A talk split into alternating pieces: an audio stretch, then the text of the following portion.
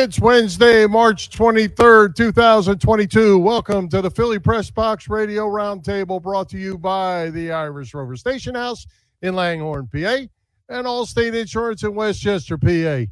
I'm Bill Furman. I'll be your host tonight along with my partner, Jim Chet Chesko. Hey, Chet, Claude Giroux has been traded as the Flyers did some housekeeping. The fly, uh, the Phillies are preparing for opening day, April the 8th. The Eagles tinkering around with their roster just a little bit as the quarterback merry-go-round continues in the NFL. The Sixers, well, not quite so sure about the Sixers right now.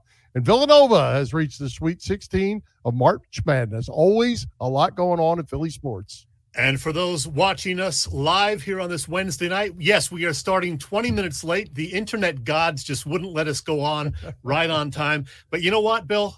That's why God created beer. I'm just oh, saying. okay. yeah, it's one of the one of the few times of the year, Bill, Bill where we have uh, pretty much news on all four of the Philly pro teams. Eagles and Phillies making moves. The Sixers gearing up for the playoffs. The Flyers, well, they're doing whatever they're doing these days. Uh, a lot of losing a lot of games, unfortunately, and as you said, doing some house cleaning. Um, by the way, Bill, despite everything that's going on today, and despite our technical stuff, I'm going to find three minutes to talk about this Sunday's Academy Awards at some point during the show. So, oh, you, you can leave the spare room me. at that time. Spare me. I'll tell you what, we've got a couple great guests tonight, and uh, legendary Flyers PA announcer Lou Nolan will be joining us, and a return visit from an uppercomer in, in the broadcast business in play-by-play voice and reporter for the Delmarva Sports Network, Kayla Santiago. And Chet, I'm going to tell you what we're going to do. We're going to be sure that Lou and Kayla take up those three minutes. one legend, and who knows, maybe one future legend. We shall see. what we do know is they are both great guests, and we've made Lou wait long enough, so let's get it going, huh? All right. With that, let's welcome the legendary Flyers PA man, Lou Nolan, back to Philly Press Box Radio. Lou, as always, great to see you. Well, it's great to be here. Thanks for having me on the show. Hey, Lou, uh, we're going to talk about you, Mr. 50 year announcer, in just a bit, but uh, let's get the unpleasant stuff out of the way, and that would be this Flyers season. Yeah, there were injuries, there were COVID issues, but how the heck did this Flyers season go off the rails so quickly and so badly? Well, it's easy to say injuries, but it's true that it was really from the very beginning the problem that your main guys go down. I mean, uh, Ryan Ellis played four games. Yeah. Uh, and there was going to be like one of your, your number one guy. Uh, and the trick there was that everything suffered because the power play suffered without him. Uh, and I was talking to someone about it the other night. Uh, the puck doesn't stay on a stick long, where some guys have to think. He just knows where it was go- where it's going to go. So that was a big problem. Couturier goes down in and out of the lineup. Uh, guys are hurt, uh, and um, it's you know knees and things that don't come back easy, uh, and uh, just seemed to be from start to finish. Uh, just like another one of those seasons, the guys out with COVID and back with COVID, and you know, it, it's like we're walking on eggs the whole season so far. So hasn't been fun, I'll tell you that. For sure. Well, Lou, we'll certainly get to to Claude Giroux a little bit later on, but I want to ask you from a from an organizational standpoint. It seemed like just a few years ago, uh, the word from the experts, whoever they are, uh, felt like the Flyers organization, the minor leagues, were stacked under Ron Hextall, and now it's it's almost like those same experts are saying this organization is in deep trouble and has no depth. What what happened? Well, uh, I, I've been around a long time. That doesn't mean I understand how things work in the minors. But uh, you know, your talent maybe doesn't turn up to be as good as you think it is. Number one, uh, people there get hurt. Uh, I, I I talked to the two owners of uh, uh, the Phantoms in Allentown, and one of the things they were saying when the Flyers call and bring somebody up, they don't bring your worst guy up; they bring up your best guy. Sure. So that causes a problem and ripples all through the organization, to spell it in Canadian. Uh, and you know, it's just it, it, just didn't work out very very well. And uh, fr- from the very beginning, uh, snake bites all over the place, and uh, you know, we're suffering because of that. So, what happens with the organization this offseason? I'm guessing a new head coach, of course, and more new faces on the ice as well. Well, I can't speak to the head coach certainly, but uh, I would tell you that there will be some new faces on the ice. Uh, you know, we three men that were un, were free agents, unrestricted left, and um, they'll be replaced. There'll be people coming back from injury uh, that will get a chance in the lineup. Uh, our new guy Tippett that came in, he's uh, he had a pretty good first game. Uh, he's known to be streaky, so we'll see what happens. Uh, it's it's it's a crapshoot from the beginning when you're bringing up young kids. But you know, Cam York has a big, big upside as a defenseman. Uh, in, in college, he was you know one of the best. So uh, you have to look toward the positives there. I always look toward the positive. Absolutely.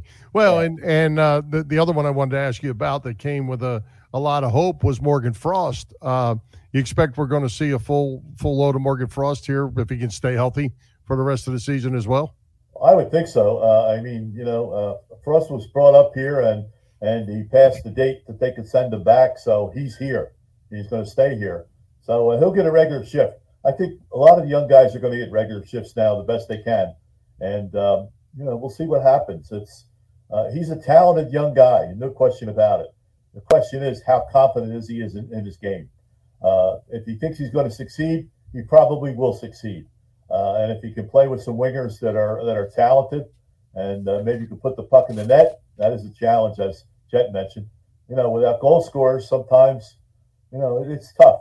You lose games uh, uh, two to one, but you know then then you also lose games with two goals scored in the last three minutes against you that you had. You know, you had them. So uh, it's it's a challenge all the way along. Yeah, that seemed to happen a lot, way too often. Hey, Lou, not that anybody was surprised, but great job by you with the Claude Giroux ceremony last Thursday night. You probably saw just about all of G's 1,000 games that he played in the orange and black. You personally have any favorite memories of Giroux during his 13 years with the team? Well, there's so many of them. I mean, yeah. you know, you could name a hundred of them uh, big goals. Uh, the fact that he took the team on his shoulders sometimes. Uh, just just a great player uh, who, from his very young age, when he came in baby faced, just uh, just led. One of the things about Claude that that always uh, always got me was that he hated to lose. Now, hated to lose anything. I mean, I'd see them in the in the hallway before the game playing soccer. He hated to lose that. He didn't want to be the guy out. Uh, basketball, after soccer, they go over and they shoot shoot buckets, and he didn't want to miss any shots. So it was a situation where no matter what he did, he wanted to win. And I read, uh, you know, that even on the plane playing cards or something like that, or or uh, maybe in video games, uh, he's upset when he doesn't win things, and that that's his whole career. His whole career has been very very strong. And Lou, you know, you you are more than an employee of the Flyers. You feel these wins and losses, mainly the losses, uh, probably is more than any anybody else. Um, do you also get to build a real friendship with these guys? When somebody like a Claude Giroux, now you've watched him as a kid, now you've watched him be a, a father uh, and all that, and and do you have that special relationship with these guys, or do you try to keep it kind of business? Well, it was funny, you know, uh, when, in early years, and you know, when you when you get to people start talking about fifty, means you were around for a long time. I'm an original flyer, and you know, uh, the Stanley Cup teams, I was the same age as the guys. So when I travel once in a while with the team, uh, you know, you get to know these guys pretty well. They're the guys I still know very well. The guys that have stayed here, uh, Schultz, Kelly, Jim Watson, Joe Watson, those kind of guys. Uh, the young guys now, I knew certain guys well. Uh, but you know, with with COVID, when we restarted after COVID two and a half years ago, three years, I don't know how long it is now. It's been so long. Uh, we were taken from the ice, the announcers. All of us had to move out of the penalty box. Mm. So a league mandate told us we'd have to be out of there. So that that breaks connection with the new guys coming in because they don't get a chance to, to talk to them or see them, see them in the hallway before a game or something like that. Uh, so that that's been a bit of a challenge from the standpoint of getting no no new guys because they're all kids. I mean, let's face it, they're kids. Even even Claude, you know, at his yeah. age is a right. kid. Now maybe maybe Jaromir Jagr's not a kid, now. But uh, hey, it, it's the way it is. They're young guys.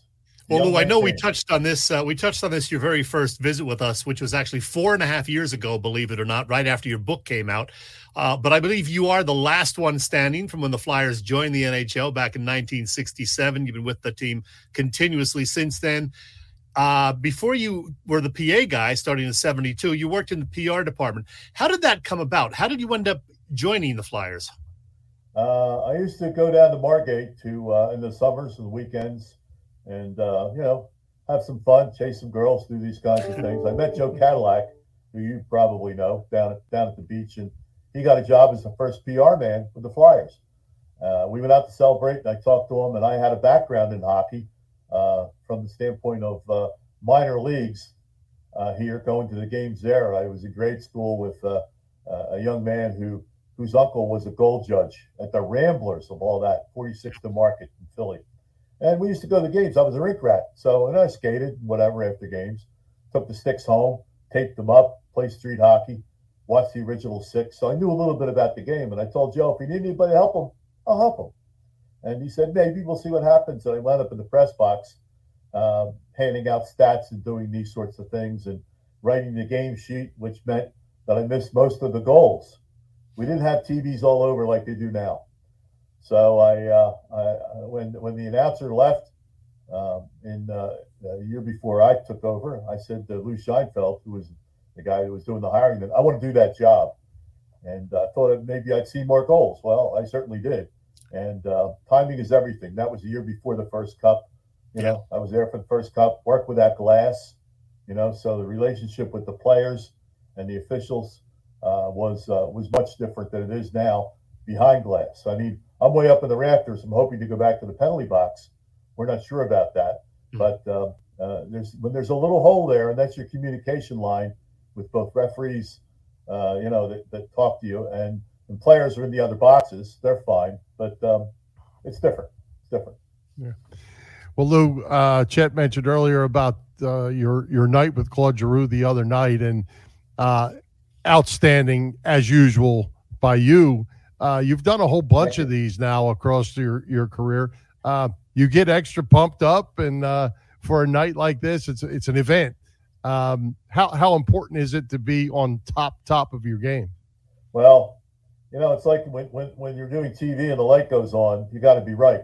So uh, it's important for me to know that uh, I, I read everything, I understand everything, I check pronunciations, I may make a few marks on something where I want to pause and so forth.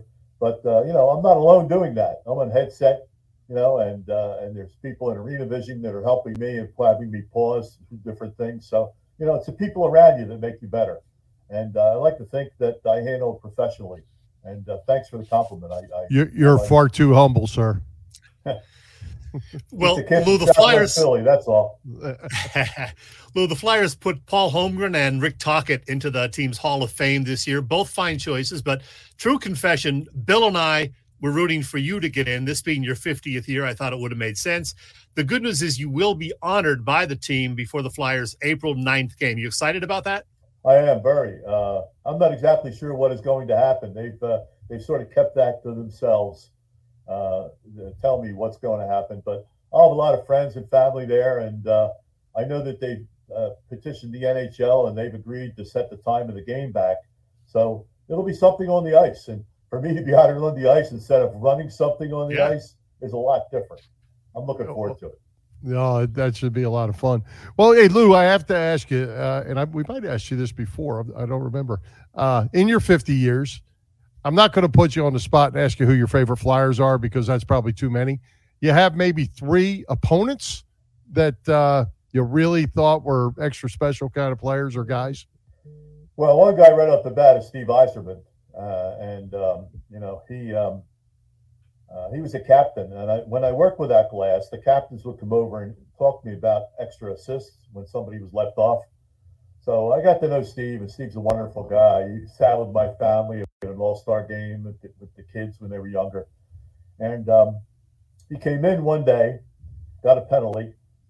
I don't know what for. Steve didn't get too many. And I said to him, I said, hey, would you sign a stick for me after if you chip one? He said, sure.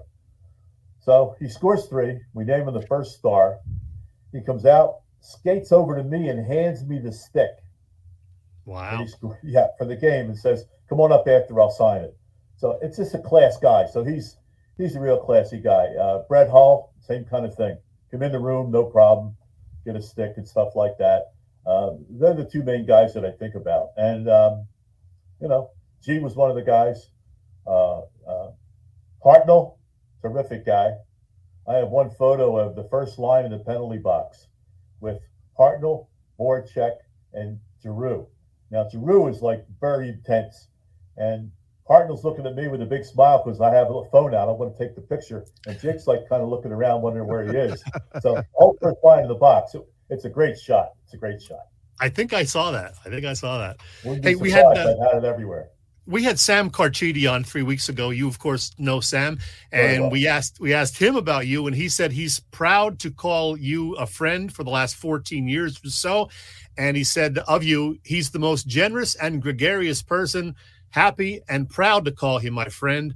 And he just went on and on about what a wonderful guy he. You know, he enjoyed having you as a friend and uh, drinking wine down in Ocean City and all that fun stuff. It's amazing when you give a guy a hundred bucks what he'll say about you. you know? I would have Sam- done it for Sam 50, ace. Lou. I would have done it for 50. Yeah.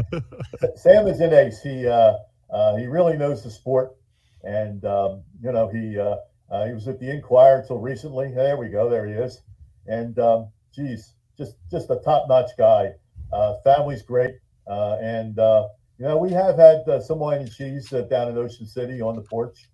Uh, you know, uh, checking things out and having to talk about hockey and uh, our wives and our lives, et cetera, et cetera. So uh, a, a terrific guy who I'm happy and proud to be calling a friend. Believe me. Well, Lou, is there any uh, chance that you're thinking about leaving, or this uh, you staying with it like you should, like we hope you do? Well, I think I'm staying with it uh, until they, you know, call me in one day and say, "Hey, we're going to make a change." Uh, until I screw up, you know. I mean, if if I continue to do things on the right side of it and uh, make them happy, uh, and uh, I'm proud of what I do, I think I'll I'll hang in, as you say. Good deal. Uh, no mean, retirement well- in your future. not really. No. no. Good deal. I'm Great. not a retiring kind of guy. There you Hey, go. Lou, when you were first working behind the Flyers PA Mike, the guy calling the Sixers games in that spot was Dave Zinkoff. Did you have fond memories of Zink? I do. Zink Zink was quite a guy, boy. He, uh, I'll tell you a story. We're in Ocean City one time at a wedding, and the Zink's at a table with me, and uh, the Sixers played the night before Atlantic City and had a win in preseason, and the Flyers had two preseason wins. So Zink gets up in the middle of everything, stops the band, says, "Ladies and gentlemen." The two undefeated announcers in Philadelphia are seated at this table, Lou Nolan and the Zink. So, I mean, unbelievable guy, unbelievable guy. Gave me one of those uh, sausage things one time at a game. So, you know, he's, uh, what are they, bologna or something like that? I don't know what they were called, but he used to get that stuff out all the time. Good stuff. Hey, Lou, I, I have a, a personal question for you. When you're in the off season now, uh, what is it that Lou Nolan likes to do for for fun? Uh, for fun, I have a hobby uh, that's strange. People look at me like I'm nuts. I collect antiques, uh, duck decoys, uh, hunting hunting birds, and um, uh, you know, I mean, I I, I still work. Uh, you know, I'm there, and my office is in my home. I sell investments to financial institutions. So uh, you know, I, I keep busy at it. I keep busy. That's for sure. I did not right. know that the Flyers were still a side gig. Oh yeah, yeah. Flyers are still a side gig. That's. per- I guess they'll become a real gig before long, but you know, who knows. Good deal. You're just a kid, Lou. Don't worry about it. Hey, thanks a lot, Chad. I appreciate it. it. All right, Chet. Anything else as we close up for Luke? I think we covered it. We've uh, taken more than enough time from Lou tonight, and uh, we, we thank you, Lou. Yeah, we appreciate. up that extra three minutes.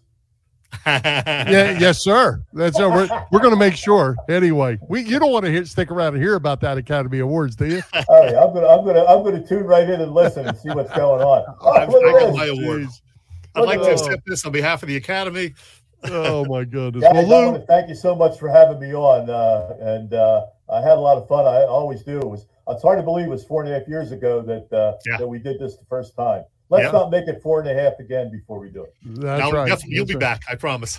Well, we Take we certainly guys. appreciate you. We're sorry for the technical issues tonight that took up a little more of your time, but we certainly appreciate you coming with us. It's well worth it to be on the show for that technical issue. Believe me. Thank right. you, Lou. Thanks, Lou. Take care. All right.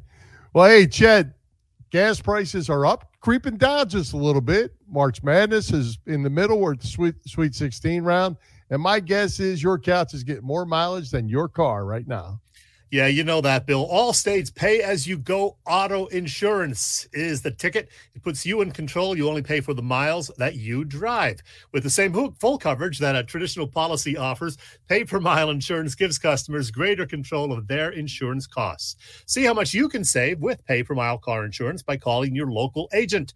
In Westchester, PA, that is Dave Lavoy. Call Dave at 610 430 0700. Once again, it is 610 430 0700. And start to save more now that you are driving less. Hey everybody, it's Willie Nile here, and you're listening to Chet and Bill on Philly Press Box Radio. You lucky people. Hey, Chet, before we move on to March Madness, which is our next topic, I got to say, how great is it to have Lou and how and how fun is he to have on? He's got some so many great stories. Yeah, I- I- I'm surprised that he's still working uh, a full time job in addition to doing the Flyers thing. Yeah. Uh, but he's still energetic, got all the enthusiasm, and he has the pipes, of course, which he's never going to lose, I'm sure. So, uh, yeah, stick around, Lou. What the heck? Yeah, and and I'll tell you what, great timing. Uh, not that Claude Giroux got traded, but the Claude Giroux night the other night, and Lou was absolutely fantastic. And Flyers Flyers did a great job with that all the way around, and Lou being the point man uh, did did a fantastic job. The big question is who are they going to bring in to uh, do the PA work when they're honoring Lou on April 9th? That uh, that must be part of the mystery. Must be part of the mystery. Yeah. All right, Jet. March Madness uh, has not disappointed. Most brackets were broken on day one uh, with some upsets. Those seedings mean absolutely nothing in that tournament. It uh, Villanova hanging in there. They're in the Sweet 16. Um, ready to take care of the Michigan Wolverines Thursday night. You've been watching it all? Uh, bits and pieces. I caught the end of several games here and there, some exciting finishes, as is the case every year. Now, I want to tell you, I'm in a pool with 73 people in it. And here's my basketball, uh, college basketball prowess. I am 68th in those 73 people. In terms of possible points, though, I am 13th because I still have both Gonzaga and Arizona making it to the final. I took Gonzaga to win it all, like many others did. So I'm not going to win it, but hopefully I'll finish a lot higher than 68th, at least, you know, maybe in the top half of those 73 people. Well, I only played one, and I did it on that ESPN thing. I've never Yeah. been able to actually find myself again with with all them people. But I, I I took Kentucky to make the finals against That Villanova. out so remember, well. I did the Cats Yeah. against the Cats. Uh, Villanova's still in there, so maybe I have an outside chance of being something. But uh, yeah, what a what a first couple days, and uh, I didn't get to see a lot. I, I got on an emergency trip, but uh, the the basketball has been a lot of fun, and uh, Villanova's got a chance here. We'll we'll see how this goes. And they tip off Thursday evening at 7:29 p.m. Bill, not 7:30, but 7:29 p.m. And how about Jay Wright going up against Phil Martelli one more time? Of course, Martelli now an assistant this time around with Michigan. Yeah, well, they certainly know each other. That's for sure. So Oh yeah, we'll see how it goes. Uh, let's go Wildcats. yeah. All right. Well, hey, Chet, let's give a shout out to all our shows over at the Edge of Philly Sports Network this week. This episode being streamed live across Facebook, Twitter, YouTube, and Twitch. You can catch all the action on www.eopsports.com. Check us out, subscribe, follow, and like, and all that kind of stuff. Share with your family and friends. We have Mondays, the Broad Street Bullies podcast. Monday mailbag with Joey Sharon. Tuesday, talking Philly sports with Matty B. You have us on early on Wednesday, and you have the pandemic crew joining Joey and Al tonight at 9:30. That'll be fun. Thursday, Birds IQ is back with Kyle Quinn as they talk uh, Eagles going up to the draft and free agency. Friday, get processed with Sixers talk. And Saturday, the Pattison Avenue Fanatics on Saturday mornings, nine o'clock, with your coffee and donuts. And uh, Chet, don't forget uh, you can sign up for the EOP newsletter that comes to your email box on Friday morning. So tell Yeah. us about Freddie Burns. We got it's time. It's this it's this Saturday, and we got all kinds of stuff going on with that thing. I'm getting excited about it. Uh, our pal Kevin Riley will be there, so uh, that'll be fun. Where is it? Oh, there it is. Yes, Saturday, March 26th. It is at the Red Lantern Tavern. We've been there before. It's uh, on West Oak Lane in Glenolden or Folcroft or whatever you want to call that area. It's Delco. You know where it is. That's right. And it, we're going to raise a lot of funds for the Burns family and uh, especially, you know, for two and a half year old Freddie. So it's going to be a great time. There are going to be some special guests, lots of raffles, and there'll be beer and stuff too. And uh, get your tickets. Go to the Edge of Philly Sports um, page, page on Facebook to get all the information. And boy, we hope to see you there. I will be there probably before three o'clock, making sure uh, all the beer is there and ready to go. So uh, it's going to be fun. Yeah, and Jake, you know, I gotta gotta reach out and, and I don't have all their names uh, and it's really not important, but so many people, businesses, person individual persons are donating things uh, for the raffles for uh, a company and we'll we'll cover all this next week once it's over, but um beers donated, foods donated, Kevin Riley's donated his time. Uh, so many items. Uh, our friend Carl Henderson, Carl's Cards, has donated. Bill Mattis has donated. All all friends of ours uh, that we've known for a long time are stepping up and, and helping out in this, and uh, it's really got the makings to be a great event. Yeah, I can't wait. Looking forward to it. All right, and I wish I could be there. Bad, really bad. I know. All right, Chad. NFL, the quarterback situation continues to amaze Deshaun Watson. Holy cow, was he paid a king's ransom to go to the Browns? A huge surprise, Matt Ryan. He ends up going to the Colts for just a third round pick. Today, a blockbuster Tyreek Hill trade. Yeah. Whoever Dolphins. saw that coming uh, to the Miami Dolphins. Uh, meantime, the Eagles are kind of just tinkering around. They haven't really done anything to move the needle yet, Chet. Well, frankly, I'm glad that they didn't get Watson. I don't know how seriously they looked into it and how much they pursued him, but I want to see what Hurts can do with more help and a full year uh, as a starter under his belt. They did sign a receiver yesterday, a guy who Nick Sirianni knows pretty well from his time with the Colts. That's 27 year old Zach Pascal. He's averaged about 40 catches a season during his four years in the league, which is nothing sensational. But I heard Ray Didinger talk about him today, and Ray said that Pascal is better than most people realize. He's a slot guy with size. And he was actually better his couple of years before Carson Wentz arrived in Indy last year. So, you know, maybe he'll hit it off with Hurts and he'll be the, the slot receiver that they can count on. Yeah, he was injured. He was injured a bit last year too, so Ah. that that was some of it as well. Uh, yeah, but you know, I think they're going to have to make a little bit more noise. I'm glad they didn't get Deshaun Watson, especially when you saw the the ransom it took to get him. Holy cow! You would have thought uh, that this Yeah. was Tom Brady coming back. The, the guy didn't play one year. This is the same quarterback just played two years ago, and they definitely the Browns gave up a king's ransom for him. But Three first rounders and more. Yeah. It's yeah, interesting. The the guys that are being traded, Julio Jones is cut. Um, you know, Khalil Mack is traded. Tyreek Hill is traded. All these quarterbacks. It is just.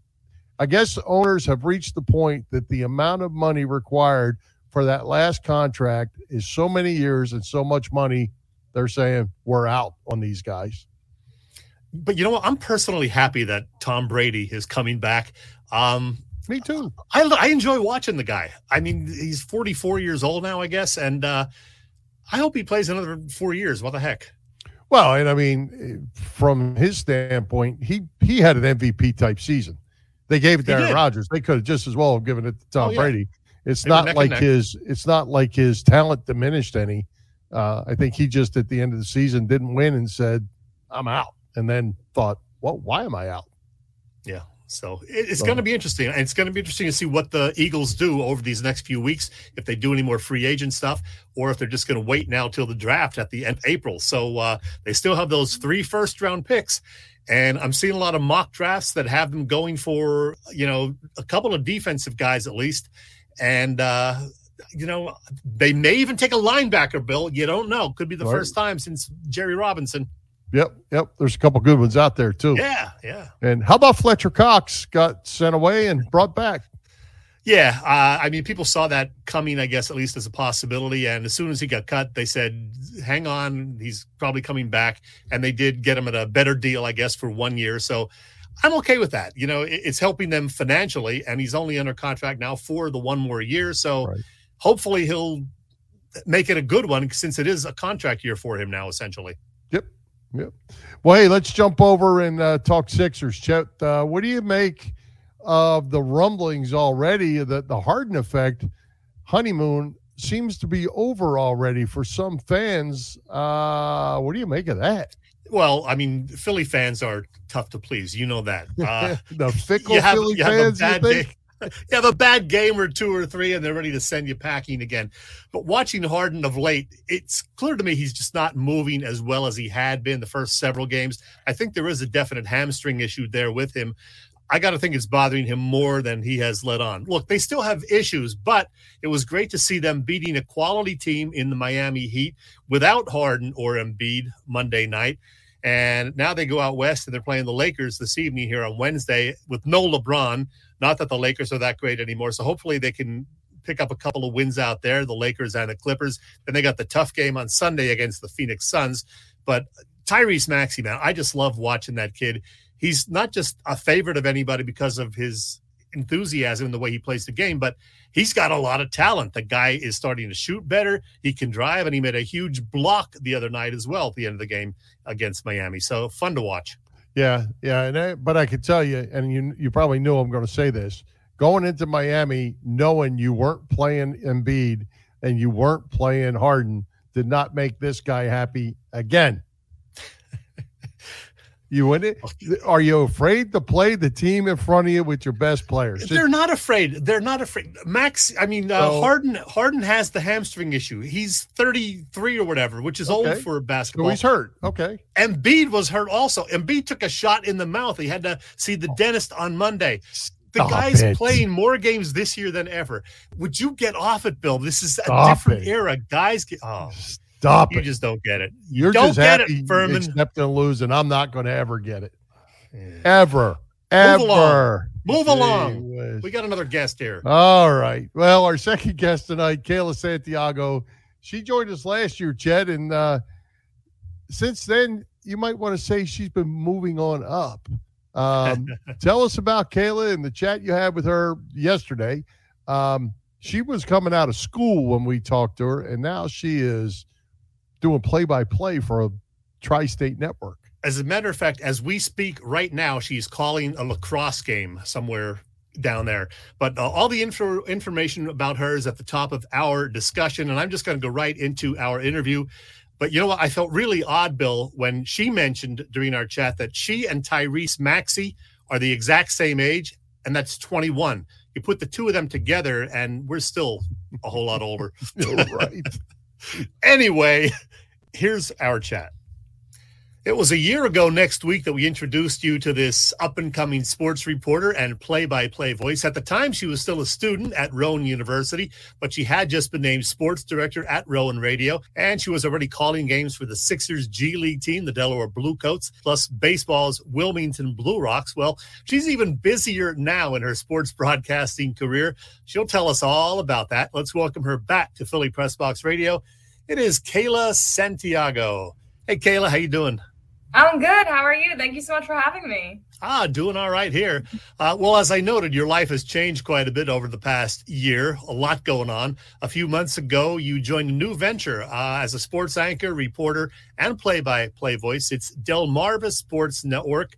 Now, most of our viewers are in Pennsylvania or New Jersey and aren't real familiar with that, perhaps. So, tell us about DSN. Yeah, so DSN just launched. It's a 24 hour sports station where, like you mentioned, I do play by play anchoring and reporting. So we cover all of the local high schools around Delmarva, including Delaware, Maryland, and Virginia. We cover the college teams as well and some of the minor league teams too. So we're very, very busy out here. We do a live game every single day. Right now, we're currently with five sports boys and girls lacrosse, softball, baseball, and then girls soccer in Delaware. So it's a little bit crazy working long hours with my amazing crew, but it's been a lot of fun, a great learning experience. And I'm blessed at 21 to have a full time gig out here on Delmarva. So only three hours away from home, but you don't get the station, unfortunately, in New Jersey and PA. But let me ask you, do you get lots of free Wawa stuff? we actually do. We get a little gift basket when they first came in. We don't get free hoagies or anything like that, unfortunately, but they really gave us a nice gift basket with a bunch of merchandise. They're our studio sponsor, so it's pretty cool to have them on our side. I'm a big fan of Wawa. I just thought I'd throw that in there.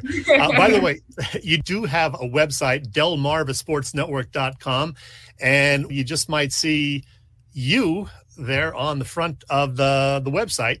So, what, what's on the website? What will people find there? So it's basically all of the games we called. We also go out to games and get highlights. So for the people who aren't on the calls, we have different reporters going out and getting highlights through various games, and you can see all the highlights, different reports right here. It's called a package. Um, we do a coach who makes a difference award. Basically, that means a coach around the peninsula that is really making a difference, not only in the kids' lives on the field, but also off the field. So we have different storylines like that that are a lot of fun. It's basically what we do throughout the day, but then we all just throw it to the web. So people like you who are out of the region can kind of look at it and see it while they're at home. Yeah, I should mention I watched a few minutes of some of you doing play by play of various games over the past week, and I watched Zach doing the nightly final score program Monday night. You guys do a great job. Thank you. Yeah, we appreciate it. We have a really good team over at DSN. Zach's our sports director. He's been here for a little bit now. Um, we just have a really fantastic team. We work very well together, and everybody behind the scenes is great as well.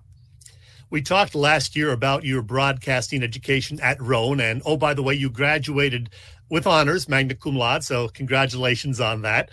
We had Neil Hartman on here with us. We've had him on, I think, four or five times over the years. And uh, you know this. Neil is quite proud of you. He told us when he was on with us last summer. Uh, I mean, heck, you're someone Rowan can point to for what the school's broadcasting program can do for them, right? Yeah, I mean, Neil is one of the best mentors I've ever had. He helps students so much. If you're really determined and know what you want to do, he's going to point you in the right direction. And he helped me through college just so, so much. I'm very grateful. And this opportunity, honestly, wouldn't be possible without him. He's the one who called me and said, Do you want to graduate early? Do you want this job? There's an opportunity out there in Salisbury, Maryland. And for me, it was a no brainer. I was able to graduate early. And Neil just has been the biggest supporter, and it's really been great to have him on my side for sure. Yeah, Neil's a good man. Let's talk a little Sixers, Kayla. Um, despite slow starts to some of the games, they looked terrific the first five games of the James Harden era. But since then, it's been very interesting. Do you think this team will get it together enough to make a deep run come playoff time in mid April?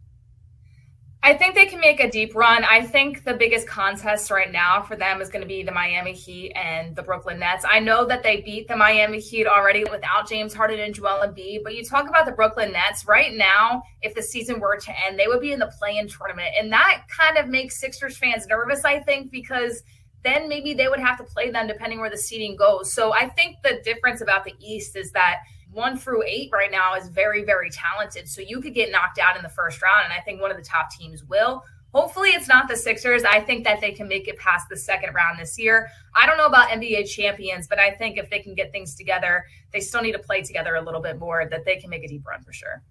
By the way, how much do you love Tyrese Maxey? What a performance by him Monday night, huh?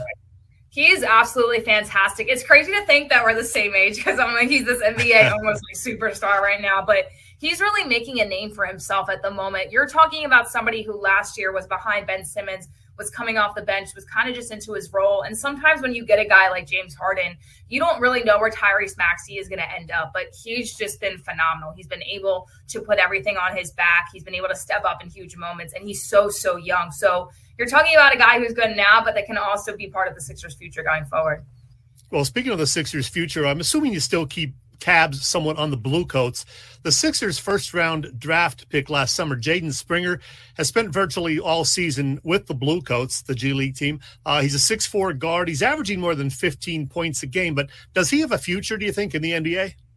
Absolutely. I think he does. I think he's shown a lot of talent. I wouldn't be surprised if he either stays with the Bluecoats for a few years or gets passed around the G League a little bit. But I do think that he can be successful in the NBA. For how long, I don't really know, but he's got some pop, he's got some flair, and I think eventually he can make that mark. I think it might be a year or two. I think he might stay with the Bluecoats, and maybe if the Sixers want to bring him up here and there, they can.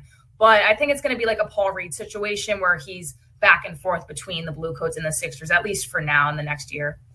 All right. Going to be interesting to see how they do in the playoffs. Um, well, Kayla, before we wrap up, since you did so well with it last year, I think we have time and maybe I can twist your arm to play another game of Fast Five, five questions, five brief answers. Yeah, let's do it. All right. And as last time, keep your answers to 15 or 20 seconds so we can get them all in here. Here we go. Number one, Kayla, the Phillies will soon open their 2022 season. They've added a couple of big time hitters in Castellanos and Schwarber, but the defense and bullpen are once again big question marks. What is the outlook for this year's Phils? I think they're on top of the NL East. I think throughout the season they're going to make some pitching changes. They don't have a great starting pitching rotation, which really worries a lot of Phillies fans, and I get it, but that lineup is going to be super hard to face every single night for opposing squads. Expect a lot of 10-8 games. Uh, you told me you told me last year that your favorite Philly athletes of your lifetime would include Ryan Howard and Joel Embiid. Who would be your least favorite? I don't love Jayson Werth because he went to the Nationals and everything like that. I really liked him. He was a Philly. Um, probably Ben Simmons too, just because of all the drama that's happened and everything like that with Philadelphia. But those are probably my least favorites. If you didn't say Ben Simmons, I was going to have to grill you some more. Number three, the Eagles surprised us by winning nine games and making the playoffs. A quick exit from there, unfortunately. How much faith do you have in Jalen Hurts at quarterback, and will they be back in the playoffs next winter? I think they will. I think right now the team that they're building could possibly win that division. I think the Cowboys right now are trying to figure out who they are as a team. We'll see if Dak Prescott can do what he's been doing. But I think Jalen Hurts has a lot of promise. They've already gotten some help on the receiving end. And DeVonta Smith and Jalen Hurts, another year together, another year of connections. I think they can make it out on top of the division. How far they go, I don't know, but playoffs maybe. All right. It is Women's History Month, Kayla. What is your assessment of the 76ers' first ever female play by play voice, Kate Scott? I love her. I think she has such a really good voice. I think it's very hard to kind of back up Marc Zumoff because he's just been the face of the Sixers for so many years. But she kind of picked up where he left off, and I think it's fantastic to have a woman in the booth, and she's done a really good job. I think the call on Tyrese Maxey the other night was super exciting as well. Oh yeah, we had Kate on with us last month, as you just saw there, and uh, she was terrific, just so personable in addition to being talented. So yeah, I'm a big fan of Kate Scott. Um, finally, number five, what are your two or three favorite all-time sports movies? Oh, I love Draft Day. That's probably my number oh, one. Oh no, you're, you're I know one. a lot of people, and probably like Sandlot, but there's not too many that I can really put above them. Draft Day is probably my number one. I'll give you a top two there. I'll let you slide on that one. Uh, Kayla Santiago, great to do this again. Continued success in your broadcasting career and go Sixers. Awesome. Thank you so much. Trust the process, of course. Hey, good stuff. Uh, you could she she's going to do well. She's going to do well. You can tell. Put I'm back, ears, Bill. Put your ears back in. I, got all tangled up, and I couldn't get the other ones working. So you probably you probably got uh, that Oscar thing caught in your cords or something. I'd like to thank the Academy, Bill. Yeah, she. I tell you what, uh, Kayla is going to do well. She she's got a great voice, great personality. You can tell, and uh, she's going to do real well. She's going to be a, she's a rising star. Yeah, I agree. So uh, I told her we're going to make this an annual event. So what the heck? Okay. We'll talk to you again next March. Good deal. Good deal. Well, Chet, in our uh, in our little agenda we put together, it's time for you to ring the bell. Unfortunately, uh, we don't have time for. Oh, we, we have time. We have time. Uh, I didn't know that that was part of the agenda when uh, you said you had a random Chet. So let's just skip on over. Feel free to leave the room for three and a half minutes, Bill. Um, okay. Yeah, yeah. You don't you don't have to watch this. It's okay. I understand. Here we go. Here. Hey, it is Oscars week, and I know a lot of people haven't even gone to the movies in a couple of years or longer. I know also that ratings for awards shows are dropping every single year. I don't care. I still love the movies. And as a matter of fact, I managed to see 29 films that were released in 2021. Actually, saw 12 of them in a movie theater, believe it or not. I'm not going to mention every single one of them, of course, but uh, with the Academy Awards Sunday night, I will tell you some of my favorite performances, and then I'll give you my absolute favorite films that were released over the past year. All right, actress in a supporting role. Lots of great performances in that category, but for me, the winner had to be Aunjanue Ellis, playing the mother of Venus, and Serena Williams in King Richard. As for supporting actor, the award goes to Troy Kotsur in Coda. Yes, a deaf man playing a deaf man, but he was absolutely terrific. Best actor, I was blown away by Will Smith as Richard Williams in that movie I mentioned a moment ago, King Richard. He absolutely nailed it. Now, several great lead performances in the actress category, and I'm going to call it a tie. You know what? Nicole Kidman as Lucille Ball in Being the Ricardos, but Jessica Chastain equally amazing in The Eyes of Tammy Faye. I'm going to give the best directing statue to the legendary Steven Spielberg for what he did with West Side Story. A fantastic job remaking that classic film 60 years later. I only saw one documentary feature nominee, but it was terrific. If you like music and music history and you haven't seen Summer of Soul, shame on you. Do yourself a favor, find it. It's on Hulu, Summer of Soul. Oh, Spider Man No Way Home didn't get any major nominations, but you know what? it was a whole lot of fun. And it was the only Marvel movie, this one from Sony Pictures, actually, that I happened to see last year. I'm not a big superhero guy, but yeah, the latest Spider Man movie was really good. I did manage to see eight of the 10 Best Picture nominees, the two exceptions being Drive My Car and Dune. The Power of the Dog, a lot of people found slow and boring, and I get that, but it did have a nice payoff, I thought, for me. So worth checking out despite being kind of slow and long. Also, Don't Look Up was kind of polarizing. I enjoyed it, but it's not for everybody. I admit it. I did not like Licorice Pizza. I'm not sure why that got a Best Picture nominee or why it even got as many positive reviews as it did. Bradley Cooper in his small role was very, very funny, but the rest of it, eh.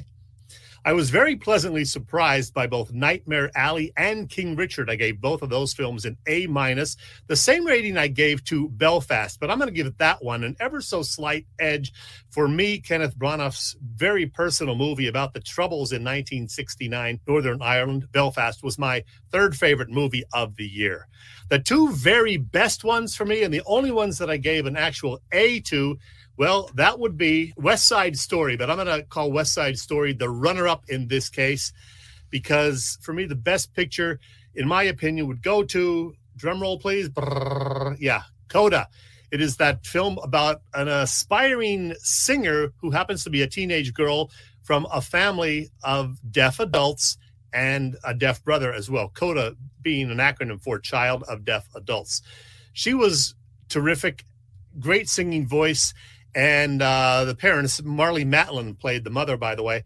They were both awesome as well. You know, I signed up for Apple TV Plus for a free one week trial last weekend just to make sure I could watch Coda, and it was well worth it.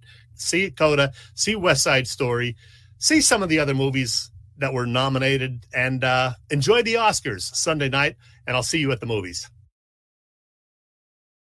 Well, Chet, um, as a you know, I couldn't find a bag in my in my uh, studio here, he, here's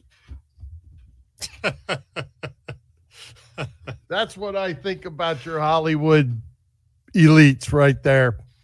I'll if accept had, this on behalf of the Academy. Thank you. If I had time, I accept, I throw this box up for all the rest of us. All right, you leave the elite, you hang out with the elite. The rest of us, we got boxes on our head. You don't want to see out. King Richard about the Williams sisters and uh, no, their dad? No, no, really good. Really good. All right, let's move on. All right. That's three minutes of my life I can't get back right there. All Three right. minutes and 58 seconds, actually. I went uh, There you go. Hey, great guest tonight, though, in Lou Nolan and Kayla Santiago. That's for sure. So tell us, who's coming to Philly Press Box Radio next week? I haven't given you this answer in a while, Bill, but yet to be determined. Oh. I got a oh. couple of feelers out there. Haven't heard back from either of the two people that I contacted just yet. So we'll probably have one guest talking Sixers, one guest talking Phillies, or maybe neither, or maybe one of the two. I don't know. We'll see. All right. we'll make something happen with it, though. I can tell you. Speaking of Phillies, Yeah. spring training is here. Uh, Phil's have made some noise in the offseason with their signings. Uh, how you feeling right now about those 2022 fightings? I got to be honest. I'm excited about them. I don't know that they're going to win the you know pennant, but they're going to be fun to watch more so than in past years because of the fact that they have a lot of proven hitters now, guys who can go yard. And I think it's going to be good for Rhys Hoskins to have all these guys hitting ahead of him now. Um, the defense is going to be horrible. We know that there's going to be a lot of errors. as, as I said with uh, Kayla, we're probably going to have a lot of 10 to 8 games. Today, they won their spring game 8 to 7. I think you're going to see a lot of that. There's going to be a lot of runs scored, and the bullpen and maybe even the starters will give up a lot of runs as well. But it's going to be fun. Yeah, I, I think it is too. I, I like the idea. You know, I don't know that they've, you know, they haven't added Hall of Fame players, but they've added good players. Um, I think they're they're going to be fun to watch. I saw uh, a couple. I don't know if they're guesses or what about the opening day lineups, and Yeah. you, you take a guy like Bowman. It looks like they, they, you know, they're showing him in the eight spot or the nine spot. You know, and those, Yeah. those guys can hit. I mean, um, so it'll be interesting to see how it plays out. The pitching, you know, if it could be decent, the the bullpen, it looks like they're getting some arms back. Um, see how that goes, and see see who comes north here in a couple weeks and uh, gets this thing going. We know Odubel is hurt, which is not a horrible thing, to be honest. So uh, center field could go to. I heard this today. Bryce Harper, and then they have Schwarber and uh, Castellanos in left and right field. I I don't know about that. I mean, otherwise you're going to have Matt Vierling in center. Adam Haseley's going to make the team. He could get occasional starts or at least be a defensive replacement. So it's going to be interesting to see how all of this plays out. One of the most encouraging things for me, Bill, was the fact that Seranthony Dominguez is back and throwing hard. Mm-hmm. Three strikeouts in his lone inning of work yesterday, throwing 97. Man, if he can do that and stay healthy, that's going to be a huge plus. Uh, absolutely. That was one of the guys I was referring to when I said, you know, they got some guys. And you know, to think about Odubel, Chet, a lot of lot of hate out there for Odubel for Yeah. various reasons, but uh, they don't have a better leadoff hitter than him. Yeah. I mean, Sad if he can get healthy and hit 260 and get 40 doubles or 35 doubles like he had, uh, you know, they that should be good. They but if they can make a move and get a table setter, get that guy that can get on base, uh, walks however he manages to get there, and always be on base when these guys come up. Man, what a what an acquisition that could be if they could find that guy. Yeah, yeah, absolutely. Um, I, I didn't see the odds yet, but I'm wondering what the over under is for the Phillies this year. Uh, they it was 80 and a half last year. They won 82. Have you seen the number yet? I have not. I have not. And maybe it's waiting until all these moves are made or something. Yeah. You know, who, who knows before they come up with the final ones. But still a couple weeks left, but it won't be long. April 8th will be. Uh, two weeks. be here weeks before you know it. days. Yep, Yeah. Uh, we'll have to get our predictions ready to go for our show two weeks from now and uh, see what we think. Bill, while we have a second, uh, no, go ahead. Just go ahead. I'm done. well, well, I was going to say, uh, do you have plans to make opening day? That used to be a bit of a Yes. ritual for you, but you Yes. got shut out a couple times. I will be there this year because their opening date didn't actually change because they were going to spend the first week on the road. That got wiped out, postponed until sometime. We don't know when, but the the April 8th home opener is on tap and I will be there. So can't wait for that. Hey, um, this just popped into my head, but I'm going to throw it at you because we're talking about going to the game and tickets. Uh, the Tampa Bay Buccaneers announced yesterday or the day before uh, season tickets are going on sale uh, again, and you must buy a minimum of two years, Chet. What? Two years. Yes, you must buy a minimum of two years. So you're not going to get on the Brady bandwagon and then him leave Ah, after a year because his contract actually ends next year. So you have to buy two years of tickets, and you, if you want to be in the lower bowl, you have to have a Florida. You have to be a Florida resident. Oh, they're doing that, huh? Yes, sir. I Hmm. mean, what a messed up thing that is. Both of those things are messed up. it's a crazy world we So live in. Uh, one of the guys that I'm working with, I'll, I'll know more about this next week because he's actually in the pool uh, for season tickets, and we'll find out how much he ends up having to put up if he if he gets selected or however they're doing it, and see how much of those two years you have to pay up front so they can have your money. That that's going to be interesting too. Yeah. Hey, you want to plug the Raz Room? I do want to plug the Raz Room because Go ahead. Yeah, well, they post great sports memorabilia on their Facebook page so people can take a chance of winning something they may not be able to afford or have access to. All items come with certificates of authenticity. They continue to run out great autographed memorabilia from all the Philly teams and more. They have small line Razes, give you greater odds of winning. Check out their Facebook page, like it or follow it. It's PPCC 118 Raz Room. That's right, PPCC 118 Raz Room on Facebook. Parting shot for you? Uh, let's see. We have less than three minutes left. I don't have a real parting shot. If we had more time, I was going to quiz you on who are the longest tenured current athletes in Philadelphia sports. Now that Giroux is gone, who is uh, the guy? From Well, I had that little list that that. Um, Oh, I didn't even when see it. Well, I had a list I shared on our show from when we started. Ah, okay. and it was Giroux, Farabee, Farabee, uh, not Farabee, Couturier was a rookie uh, in our first year. Yep. Kelce, Graham, Cox were on that list, and I want to say there was one more flyer. There were no Sixers and there were no Phillies Well, when I here's- did that here- Here's what I found in doing my research today. Sean Couturier is the longest tenured flyer now, 2011 12, Right. followed by Scott Laughton, who came on the following season. Uh, for the Eagles, it's Brandon Graham, of course, 2010. Jason Kelce arrived a year later in 2013. Johnson came in 13. Uh, as far as the Phillies, believe it or not, if you were here the whole time, it would be Odubel Herrera because he started the season in 2015 as the opening day center fielder. Aaron, Aaron Nola came on board later that summer, his major league debut. So I guess technically it is Aaron Nola, followed by Zach Eflin. Um, there you have it. Sixers, Joel, Joel Embiid, of course. Uh, Yeah, I, so but I think there's like five left from when we started our show almost eight years ago, yeah, yeah, How that's about crazy. it. And a plethora of coaches. But we're still here. Yes, we are. Somehow we're still here. So, hey, you- uh, you ready to wrap this thing up? Before we do, Chet, we say our our finals. Uh, hopefully, we can see people out there at the Red Lantern again. Let's give that a plug. Freddie Burns, uh, Freddie Fours fundraiser for Fred and Christy Burns. Um, Saturday from three to eight, Red Lantern Tavern, forty-one West Oak Lane, Glenolden, PA. Come have fun. Going to be a lot of stuff going on. A lot of chances to win things. Kevin Riley will be there. Uh, Chet will be there. Yeah. A lot of good, a lot of good friends, and a lot of good time to get together uh, for a great cause. And hopefully, people can come out and do that. Wrap it up, Bill. All right. Uh, let's thank tonight's special guests, Lou Nolan and Kayla Santiago, our sponsors, the Irish Rover Station House, Bob Sullivan's LakeYourAge.com, PPCC 118 Raz Room, and Dave LeBoy of Allstate Insurance in West Chester, PA. For Jim Chetchesko, this is Bill Furman. We hope you enjoyed the show, and we'll join Philly Press Box Radio next Wednesday, March 30th already, Chet, at 7 p.m. You can see us live on Facebook, listen to our website, phillypressboxradio.com, or on blogtalkradio.com slash Philly Press Box Radio, and on all the Google, Apple, and all those other podcasts. We're just about everywhere, iHeartRadio and all the others.